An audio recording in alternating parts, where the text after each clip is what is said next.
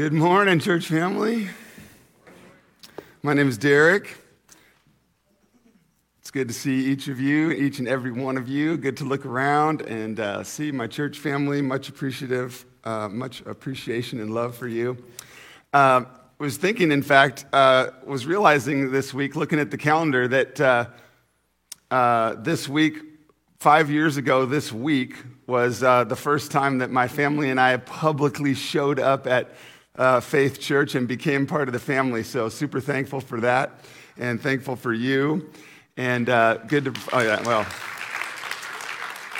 no, thank, super thankful for you. And, and we didn't start till a few months later. So, um, that, that is marked in a few months, but, uh, but was thinking back. And that's, uh, that's a significant amount of time. And uh, God's love has uh, abounded to us through you. So, thankful for that.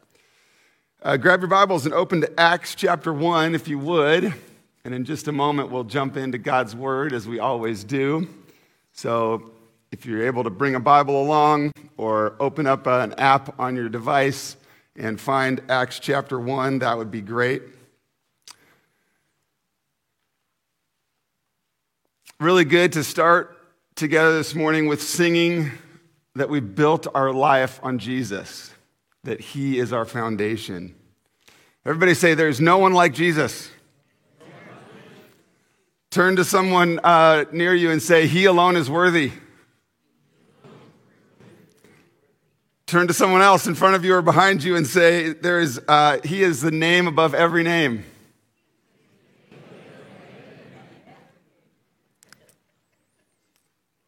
That's where we want to build our life, is on on the rock, on the foundation of Jesus Christ. And today, in, in, as we look into God's word, we're going to be um, talking about a group of people who built their lives on Jesus and as a result became witnesses for Jesus, sent into the world to proclaim his greatness.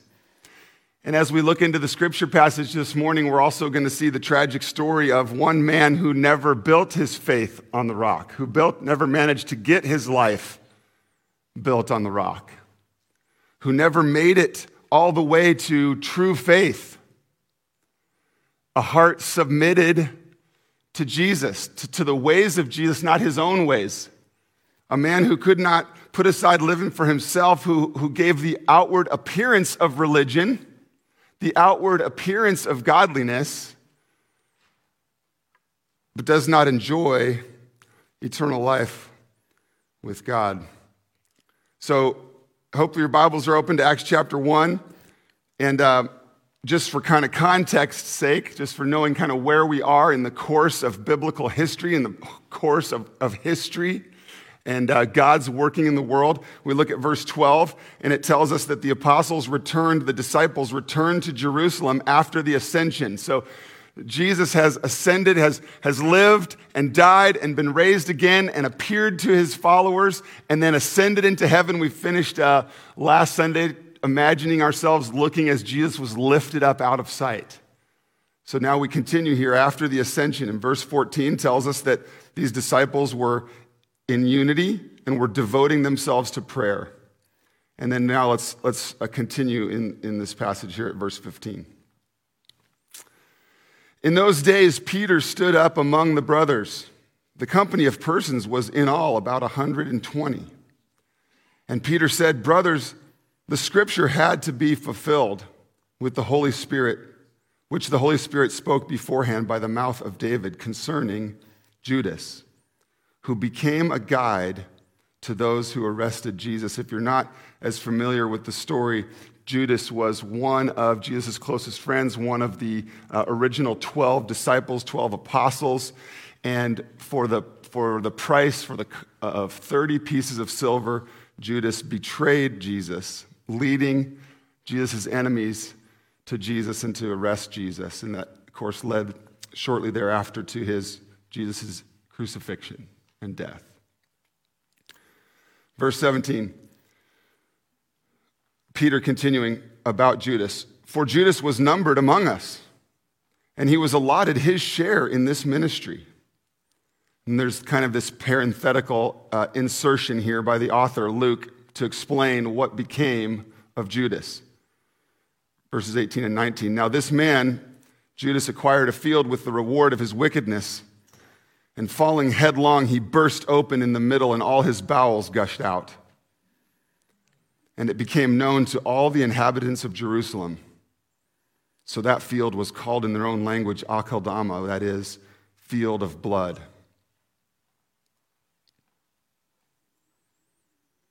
So Peter has stood up in verse 15 among the rest of the followers of Jesus and started by saying, Scripture had to be fulfilled. Back to verse 16. Scripture had to be fulfilled, which the Holy Spirit spoke beforehand by the mouth of David concerning Judas, who became a guide for those who arrested Jesus. Now we've seen what became of Jesus. So now let's get back to verse 20, and this is Peter continuing. For it is written in the book of Psalms, May his camp become desolate and let there be no one to dwell in it, and let another take his office.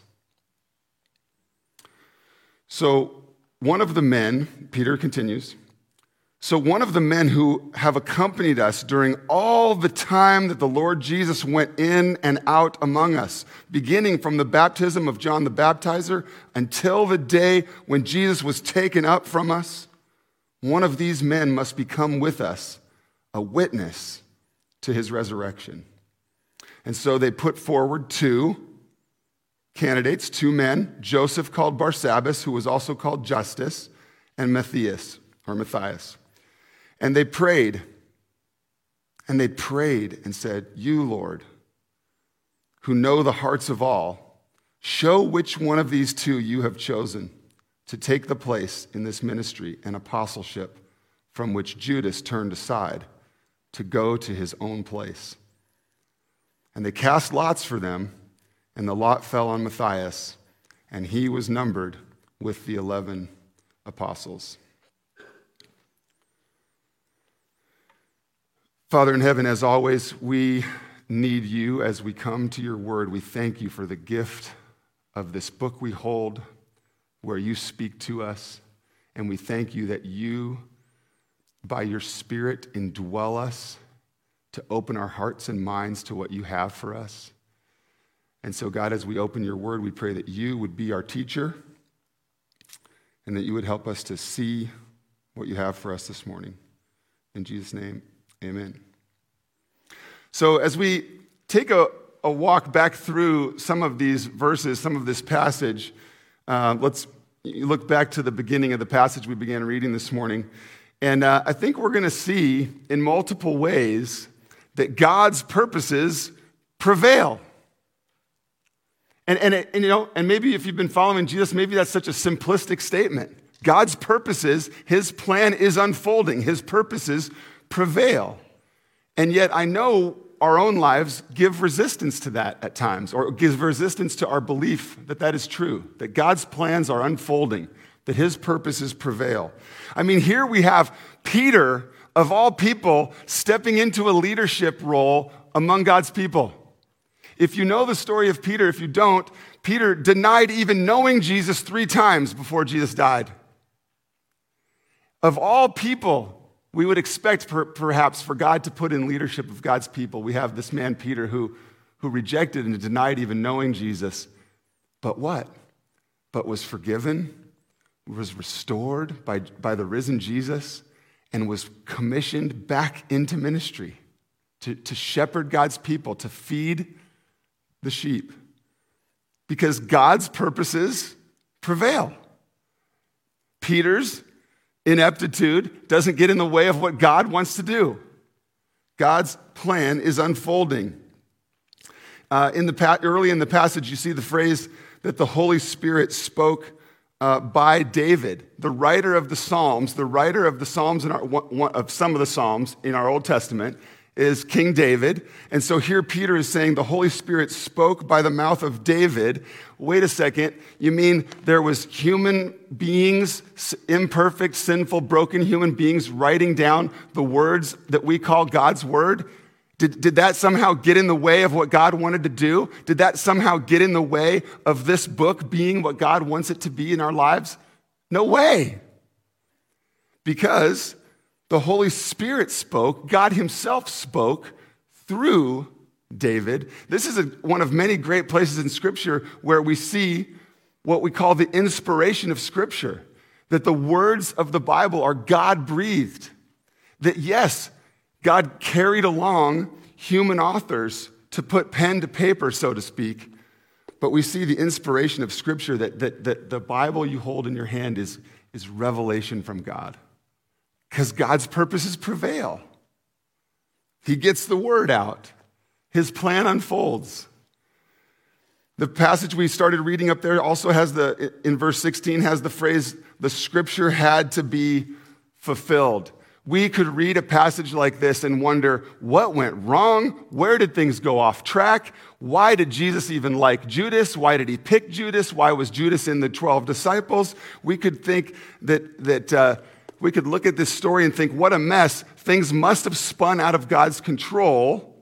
But right here in God's word, it tells us that scripture had to be fulfilled. Judas, Judas's betrayal was no surprise to God. It was, in fact, by, by the testimony of God's word, it was, in fact, long anticipated. Judas's actions are, are, are not somehow out of God's awareness. Jesus was not mistaken in selecting Judas. And that reality extends all the way to Jesus' death being God's plan for our rescue. Jesus' death wasn't an accident. When Judas betrayed Jesus and, and, and, and Jesus gets arrested, God's not there going, oops. This is long anticipated plan of God, God's plan for our redemption. A key point of this passage this morning is going to be that the sovereign God, who is good and loving and sovereign and over all things and orchestrates and everything comes across his death, desk, death. Nothing comes across his desk and nothing that happens to us has not been seen by God first and it's either ordained by God or allowed by God our sovereign God is not derailed even by something as wicked as being betrayed by someone on his inner circle. That doesn't throw the plan off. God's plan is unfolding. God's purposes prevail. Despite what you and I might judge to be seemingly disastrous circumstances, God's plan continues on track. So let's keep looking at our passage. Verse 17. For Judas was numbered among us.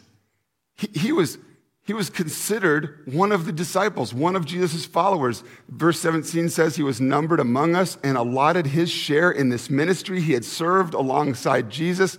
And again, we, we, we might be thinking, what went wrong? How was he numbered as a disciple? And then uh, we get this aside, as I said earlier, this parenthetical in verses 18 and 19, where Luke explains what happened to Judas. And I think Luke's point here is to underscore the horrific judgment of God that Judas experienced. The horrific death that Judas experienced soon after betraying Jesus shows that God was very much aware of what was going on and God imposed his judgment against sin and evil in Judas's actions. So, Luke, the author of Acts, why is he telling us this story? Why do we get these gruesome details of Judas's horrific death? I think Luke desires us to be warned, to be prevented from following Judas's negative example of unrighteousness and betrayal. There, there are, it's okay if we take this a bit heavy for a moment here. There are sobering ramifications of rejecting Jesus. When we hear the gospel, the good news that God rescues sinners like you and me through the life, death, and resurrection, if we give the gospel the Heisman, if we turn it back, if we think we can save ourselves, if we think we don't need help, there are sobering ramifications for rejection of Jesus. And so, at stake in this earthly life that we've been given to travel through, at stake in this life is, is taking the opportunity to come to grips with our incredible brokenness and sinfulness and rebellion. And let me just rephrase that. The, at stake in this earthly life for me, Derek Olson, is the opportunity to come to grips with my brokenness and sinfulness and rebellion against God, whether you see it or not. Is to grapple with that and come to grips with it and recognize how desperately I need to be rescued.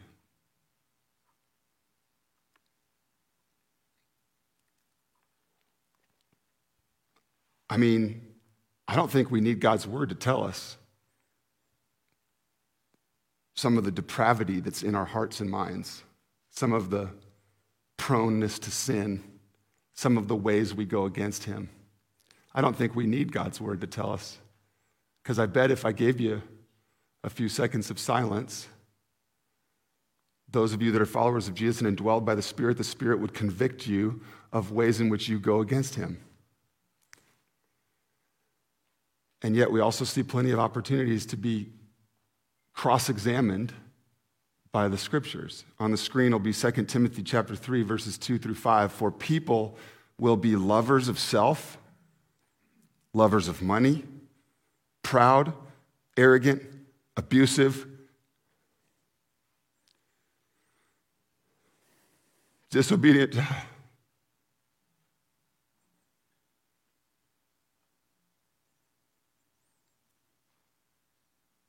Disobedient to their parents, ungrateful, unholy, heartless, unappeasable, slanderous, without self control, brutal, not loving good, treacherous, reckless, swollen with conceit, lovers of pleasure rather than lovers of God. And then we have this on and on and on in multiple places in Scripture, right? And we probably didn't need Scripture to point these things out to, about our hearts and our minds. When left to our own devices, when left to ourselves, when left to our default inward nature, our selfish nature, our sinful nature, these are the things that bubble out. Look at that again, verse 4 is continuing that list treacherous, reckless, swollen with conceit, lovers of pleasure rather than lovers of God. And look how this continues having the appearance of godliness, but denying its power.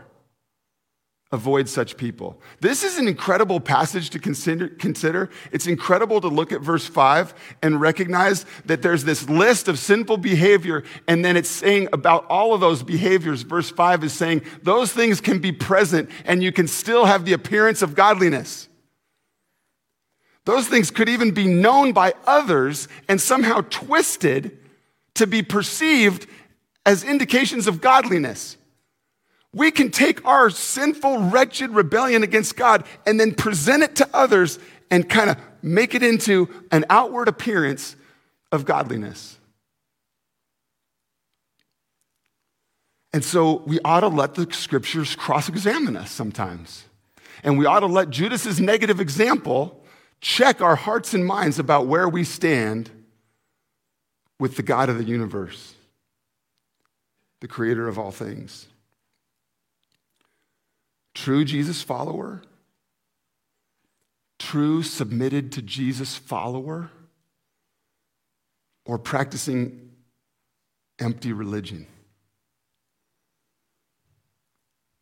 The internal realities of a disciple, the internal realities of a follower of Jesus, what is true in your heart is what defines a true disciple, is what defines spiritual growth, is when we grapple with what is true on the inside, what is reality about us, is what defines whether we are growing in our relationship with God or not. Judas appeared to be a follower of Jesus. Many around him would have said, he was a follower of Jesus. But he was not a genuine follower of Jesus. He was living for self. He had not given himself to God's control and put himself in God's hands. And then look at the end of that passage. It says, avoid such people. And wouldn't it be our tendencies to go, yeah, avoid such people? And then I say, perhaps it ought to say, or also could also say, make sure to avoid being such a person.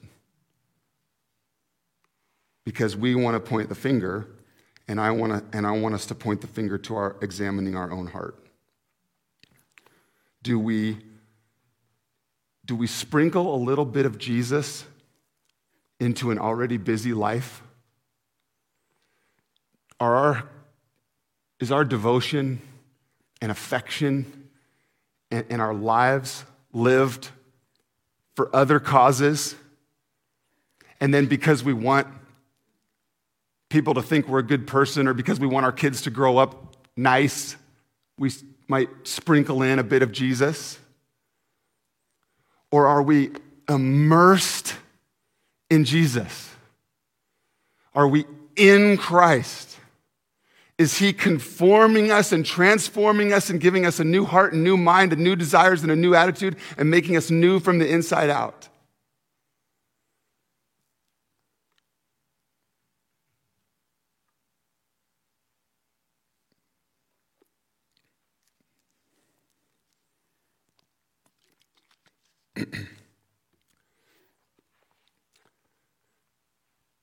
That's rough so far, huh? We can. We can be pulled from out of the darkness and into the light. We can be pulled out of death and given life. we can move out of, of our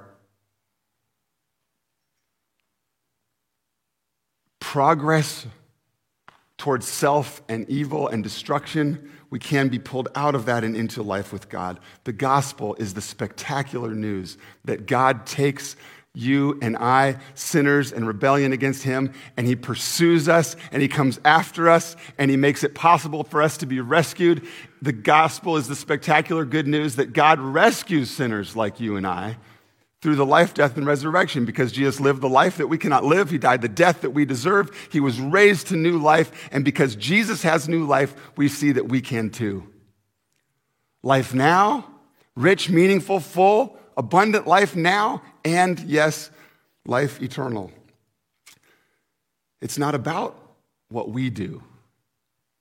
It's coming to grips that we can't rescue ourselves. It's not about my behavior or matching up or trying to earn or hoping I did enough for God to like me. The gospel is the spectacular news that God did it, that He came after us, reached out, pulled us out of the dark, and put us in His glorious light. He pulled us out of destiny for death and separation from Him and into life with Him. It's not about what we do, it's about what Jesus has already done on the cross to pay the penalty for your sin, to put you back in relationship with God, to be raised again, to show us that new life in Him is possible for, what, for us as well. And just like we can move from death to life, from spiritual death to spiritual life, from, from doom to hell, to an eternity in the presence of God, just like that can happen through Jesus, we also, church family, can move from beyond the appearance of godliness to spiritual transformation into the likeness of Christ. We can, but we cannot transform ourselves. Just like I can't rescue myself from sin and death and into eternity with God, I can't transform myself into the likeness of Christ. But what we can do is make ourselves available, put ourselves in position, open our hearts and minds, put ourselves in avenues where the Holy Spirit is active and where He can do the work that only God can do. I mean, it's a, it's a, it's a new year, right? There's kind of this thing about New Year there's kind of this refresh opportunity. There tends to be a time of, of reflecting back and looking forward. I mean, it's a new year, right? Is it, is it our desire to live for Jesus? Might this be a good time to evaluate and to set goals and to look like for what it looks like to live for Jesus? To have a fresh, to take advantage of this fresh start? Might we want to do that? And then what about collectively as a church family? It, it really has seemed like a new season in the history and the life of Faith Church, hasn't it? And it's an opportunity then, you know, that we're excited for. And so are, are, you, are we ready to see what God has for us? Are we ready to step into what He's calling us into in this new, fresh season? First, first, first, before running ahead, we must submit ourselves to Jesus. For first, we need to go from outward appearance of godliness and empty religion to immersed in Jesus. We can get all excited about what God has for us in our individual lives and our families and our plans. We can get all excited about what God might want to do here in Faith Church. What's He calling us to? What does that look like? What new thing are we going to do? And then we realize that the Bible says in Romans 12 that it does not want us to be conformed to this world, to be formed and shaped and changed by what's going on around us and act like other people act and let those pressures form us and shape us and tell us who we're supposed to be. The Bible says, do not be conformed, but be transformed. And then you will know what is the will of God. It's a new year. We want to know what's God's will for me? What's next? We want to know as Faith Church, what are we all about? What are we doing? What's next? And then, and then God says, start with knowing Jesus. That if you want to know what God's will is for your life, if you want to learn what discernment means, discerning means bringing God into our life and our decisions and our, and our purposes. Dis- discernment means wanting God to be the one that shows us the way, not living for self, not making decisions according to the world, but learning to see Him, hear Him, listen to Him, obey Him. Because hearing God's call and discerning what God is up to and, be, and living for Him begins with continual spiritual transformation going on in the life of a Christian. Not just once back when you became a follower of Jesus, but, but, but doing these things, hearing God's call, knowing what He has in store, discerning what He has for you, living for Him, it begins with continually being transformed into the likeness of Christ by the power of the Holy Spirit. And, and I want to know if we're putting ourselves in a, in a place and opening our hearts and minds for that kind of transformation. Because as, as, you're, as, as you, as a follower of Jesus, experience continual spiritual transformation, it will be for God's glory, it will be for your experience of abundant life, and it will be to the blessing and benefit of everyone around you.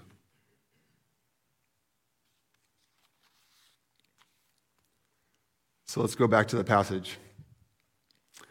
Re- remembering now that Judas has forfeited his role as one of the 12 apostles.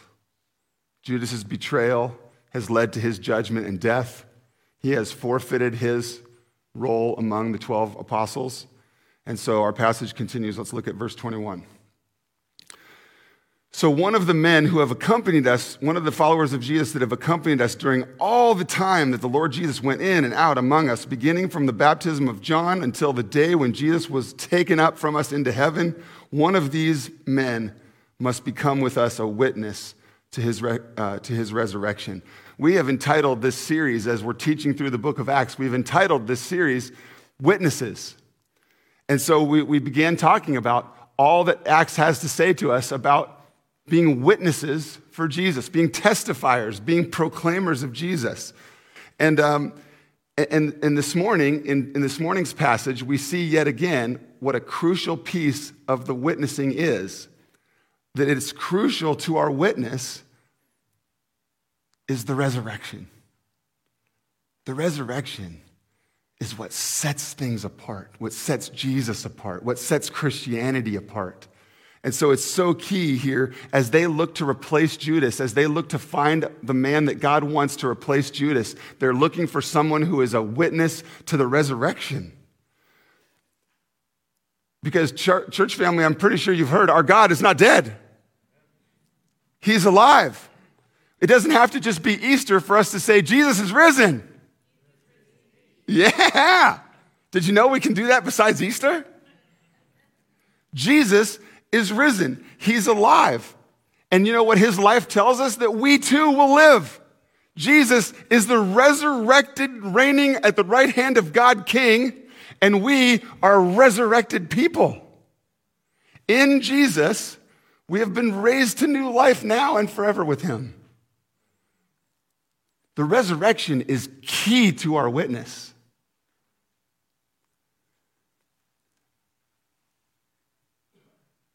And so they made sure that as they were going to select this new 12th apostle, that it was going to be someone who, yes, knew what Jesus did, was there when the miracles, heard the teaching, saw his death and resurrection, saw his ascension into heaven, but, but they wanted an eyewitness to the resurrection.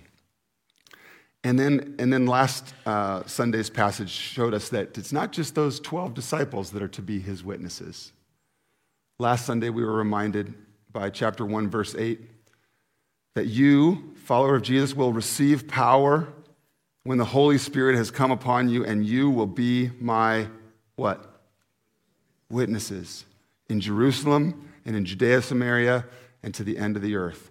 Follower of Jesus, if you have given your life to Jesus, if you are immersed in Him, if you are being formed by Him, if you have come to the end of yourself and recognized you can't save yourself, and you've called upon Jesus in faith, saying, Rescue me, save me, Jesus, lead me. May my life be all about you. If you are in Jesus, then God Himself, by the Holy Spirit, lives within you.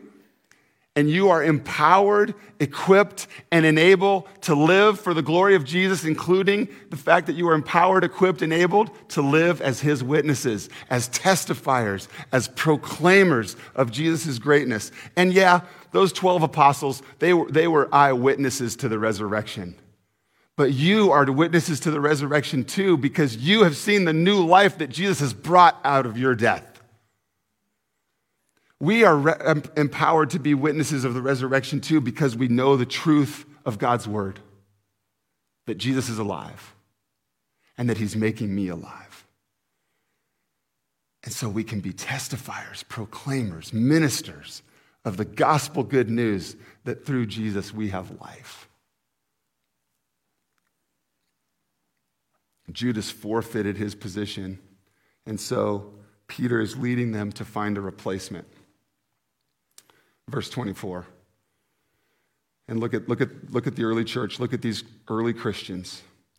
As Peter is leading them and they need to replace Judas, what are they doing? Verse 24. And they prayed. And look at their posture toward the risen Lord Jesus. You, Lord, who know the hearts of all, show us which one of these two you have chosen. Their prayer is simply for the Lord to show them his plan because God's purposes prevail, because God's plan is unfolding. Even when we see these seemingly disastrous circumstances and we wonder if the train has jumped the tracks and we wonder if things have somehow spun out of God's control, their prayer is simply for the choice between these two possible candidates they're asking for Jesus to make that choice. And that's the opportunity we have as followers of Jesus, is to live our lives in, in decisions big and small, in the way we operate, in the way we interact with people, to submit our interactions and our relationships and our choices and our roles to the leadership of Jesus.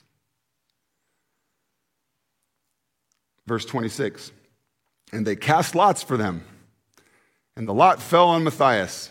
And so he was numbered with the 11. He became the 12th apostle, the replacement for Judas. Now, I, anybody else get caught at the, the lots thing? I, I mean, it, it, it, strikes us as odd at first. It, it strikes us as it's a foreign idea to us because it sounds like gambling, doesn't it? but, but when we consider biblical history, and when we consider the situation, this is actually uh, Peter and God's people submitting themselves to what was a biblically acceptable way of making decisions. And we see that in places like Proverbs 16, it's on the screen, where uh, this is God's word itself saying, The lot is cast into the lap, the dice are rolled, so to speak, but what? But every decision is from who? God's, God's purposes prevail. God's plan is unfolding. It doesn't matter what we think seems to go off track or what might goof it up or, man, isn't that gambling? God's purposes prevail. The lot is cast into the lap, but every decision is from the Lord. They, they, they went to prayer. They were given the two candidates. God's people went to prayer. They said, Lord, make it clear to us which one you want it to be. And then, even in casting the lots, they're saying, We trust that God is sovereign over all things. And that what happens, happens because he wants it to. Amen? So, the other thing I wanted to notice um, about this passage quickly is I think it gives us an example of a biblical example of a community of God's people walking with God, entrusting themselves to God, looking to the risen Lord Jesus as their senior pastor. What do we have throughout these verses that we've read in this chapter so far? We have Peter leading, there is human leadership involved, but then we have people who are, who are recognized as being united and caring for one another and devoted to prayer. We have them looking to God's word for how to proceed. We have them seeking Jesus and trusting Jesus with the results. That's a model for us as a family, as a people of God, what it looks like to walk with God and discern what He wants, not what we want. And so, I mean, what's the practical application of this? So, next Sunday during the congregational meeting, I think we'll cast lots to determine whether Michael can continue as an elder or not or not. We'll cast lots and, you know, no. As you know, when our official members gather for a congregational meeting after church next Sunday, we will vote in regard. We will seek your affirmation by vote to confirm that Michael continue to serve as an elder for this uh, coming year. Um, just a little bit more about this lots thing. I think this passage is this is a passage of scripture that you would say is descriptive, not prescriptive, meaning it's describing a circumstance that was unique to that time. It's not prescribing how we select leaders all the time. And here's why I say that because this is what's really interesting. While that was a biblically acceptable modeled method for choosing, what we know about the rest of biblical history, about the rest of church history, the next two times in Acts chapter 6 and after, in Acts chapter 6 and Acts chapter 13, the next two times that a leader is selected, there are not lots. There is only prayer and listening to the Holy Spirit. Discernment. Learning to grow in living our lives according to His purposes, not our own. Discernment learning to live out our lives, small things and big things, by hearing what God wants us to do, not by being conformed to the pattern of this world. That's what we see in the rest of Acts in terms of, of leadership selection. And we have this, church family, uh, here's a takeaway for us. We have this opportunity as well as followers of Jesus to grow in discerning God's will. We have, how do we do that? If you're a follower of Jesus, God Himself, by the Holy Spirit, lives within you. The Holy Spirit is, is guiding you. So we have opportunity because of the Spirit living within us. We have opportunity because we have access to studying what God wants through His Word. We can talk with Him in prayer. Our prayers need to move from a lot of one way talking to more listening and hearing and learning to discern. And the reason I bring up this topic, if I'm, if I'm honest, is this is an area of growth for Faith Church. Discernment of what God is asking us to do, not what we want to do. Why do I say that? Because people outside of our church family, godly followers of Jesus outside of our church family who have seen our interactions with one another, with others, our ways of decision making have given feedback to us to say, you know what, that's something that God may want for Faith Church to grow in is how do we respond in ways, how do we interact in ways, how do we make decisions in our life in ways that are discerning God's will, not conform to the pattern of this world and not defaulting to the sinful, self centered nature here. And so discernment if that's something that God wants to do in this church family is grow us in discernment in learning to live out the ways of Jesus and not our own ways in order to submit ourselves to his guidance and direction if that's something that we want to grow in then that begins with personal spiritual transformation that we already talked about It starts here. If we want to get there, it starts here. That as a follower of Jesus, there is continual spiritual growth and transformation going on into the likeness of Jesus by the power of the Holy Spirit. And, um, and I just want to encourage you that I think in, if this is something that God wants for this church family, your leaders are taking the lead. Our staff team and our elders are all studying together right now. We've recently begun a, a, study together in times of prayer and discussion with the, with the intention of learning what ongoing personal spiritual growth and transformation looks like, what, what increased submission to and discernment of the will of God looks like. And that'll give glory to God. It'll help us live the abundant life, and it'll be a blessing to you because then we are going to want to invite you into that process of increased discernment as well. We want to lead, we want to shepherd, we want to care for you, we want to spur you along to knowing Jesus more and more. And we do that as we hear from God and care for you out of that. So pray for us, pray for the staff, pray for the elders, encourage them of what God's doing in their lives as God wants to mold and shape uh, the life of our church family. How are we doing? We tracking? Okay, here you go. One minute. God has spoken to us through his word this morning. Amen. God has spoken to us through his word, so what do we take with us? We take with us that God's purposes and plan is not derailed even by the wicked actions of Judas that God, his purposes prevail, that his plan is unfolding, that, that, that circumstances that might seem disastrous to us do not derail our great God. What else do we take away from it? Uh, we take away from it that God's plan continued to unfold in the selection of Matthias. He is not thwarted by Judas's actions. He is not confused by the throwing of dice. God's purposes and plans are unfolding. And so our lives are filled at times, you, if your life is anything like my life, our lives at times are filled um, with things that might tweak our perspective and where our perspective would go, man, this is overwhelming. Man, this is disastrous. Man, things have gone off track. Man, God, where are you? Man, this is impossible. There's no way through this. But God is good and he rules over all things, and he's at work for your good and his glory. Father in heaven, thank you for your goodness to us. And this morning, I especially am thankful, God, for your word, the Bible, that you have given us, that we can study not only on Sundays, but that you um, call us to open in our homes, in our lives, to, to seek you, to hear from you.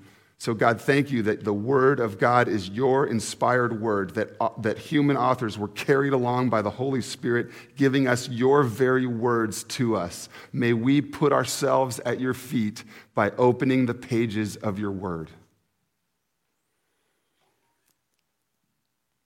And Father, thank you also that we have seen in this passage today that all you promise comes to be, that all the words of Scripture are or will be fulfilled.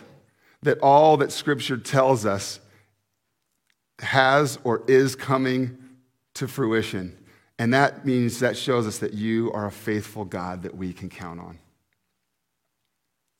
God, I pray that we would be, uh, that as individuals, as followers of Jesus, you would teach us to live by the Holy Spirit. We don't want to live for ourselves, Father. We don't want to be conformed to the world. We, we don't want to be shaped by others or by pressure or by giving in to our own natural tendencies. We don't want to hide our sin under the appearance of godliness. So, Father, help us to confess our sin. Bring us before you to confess our sin. Help us to confess our sin to a brother or sister in Christ so that we can receive your grace your forgiveness. Help us to recognize our need for you and then be so thankful for your forgiveness, mercy, and grace. And Father, I pray that we would be a church family that honors God in all we do.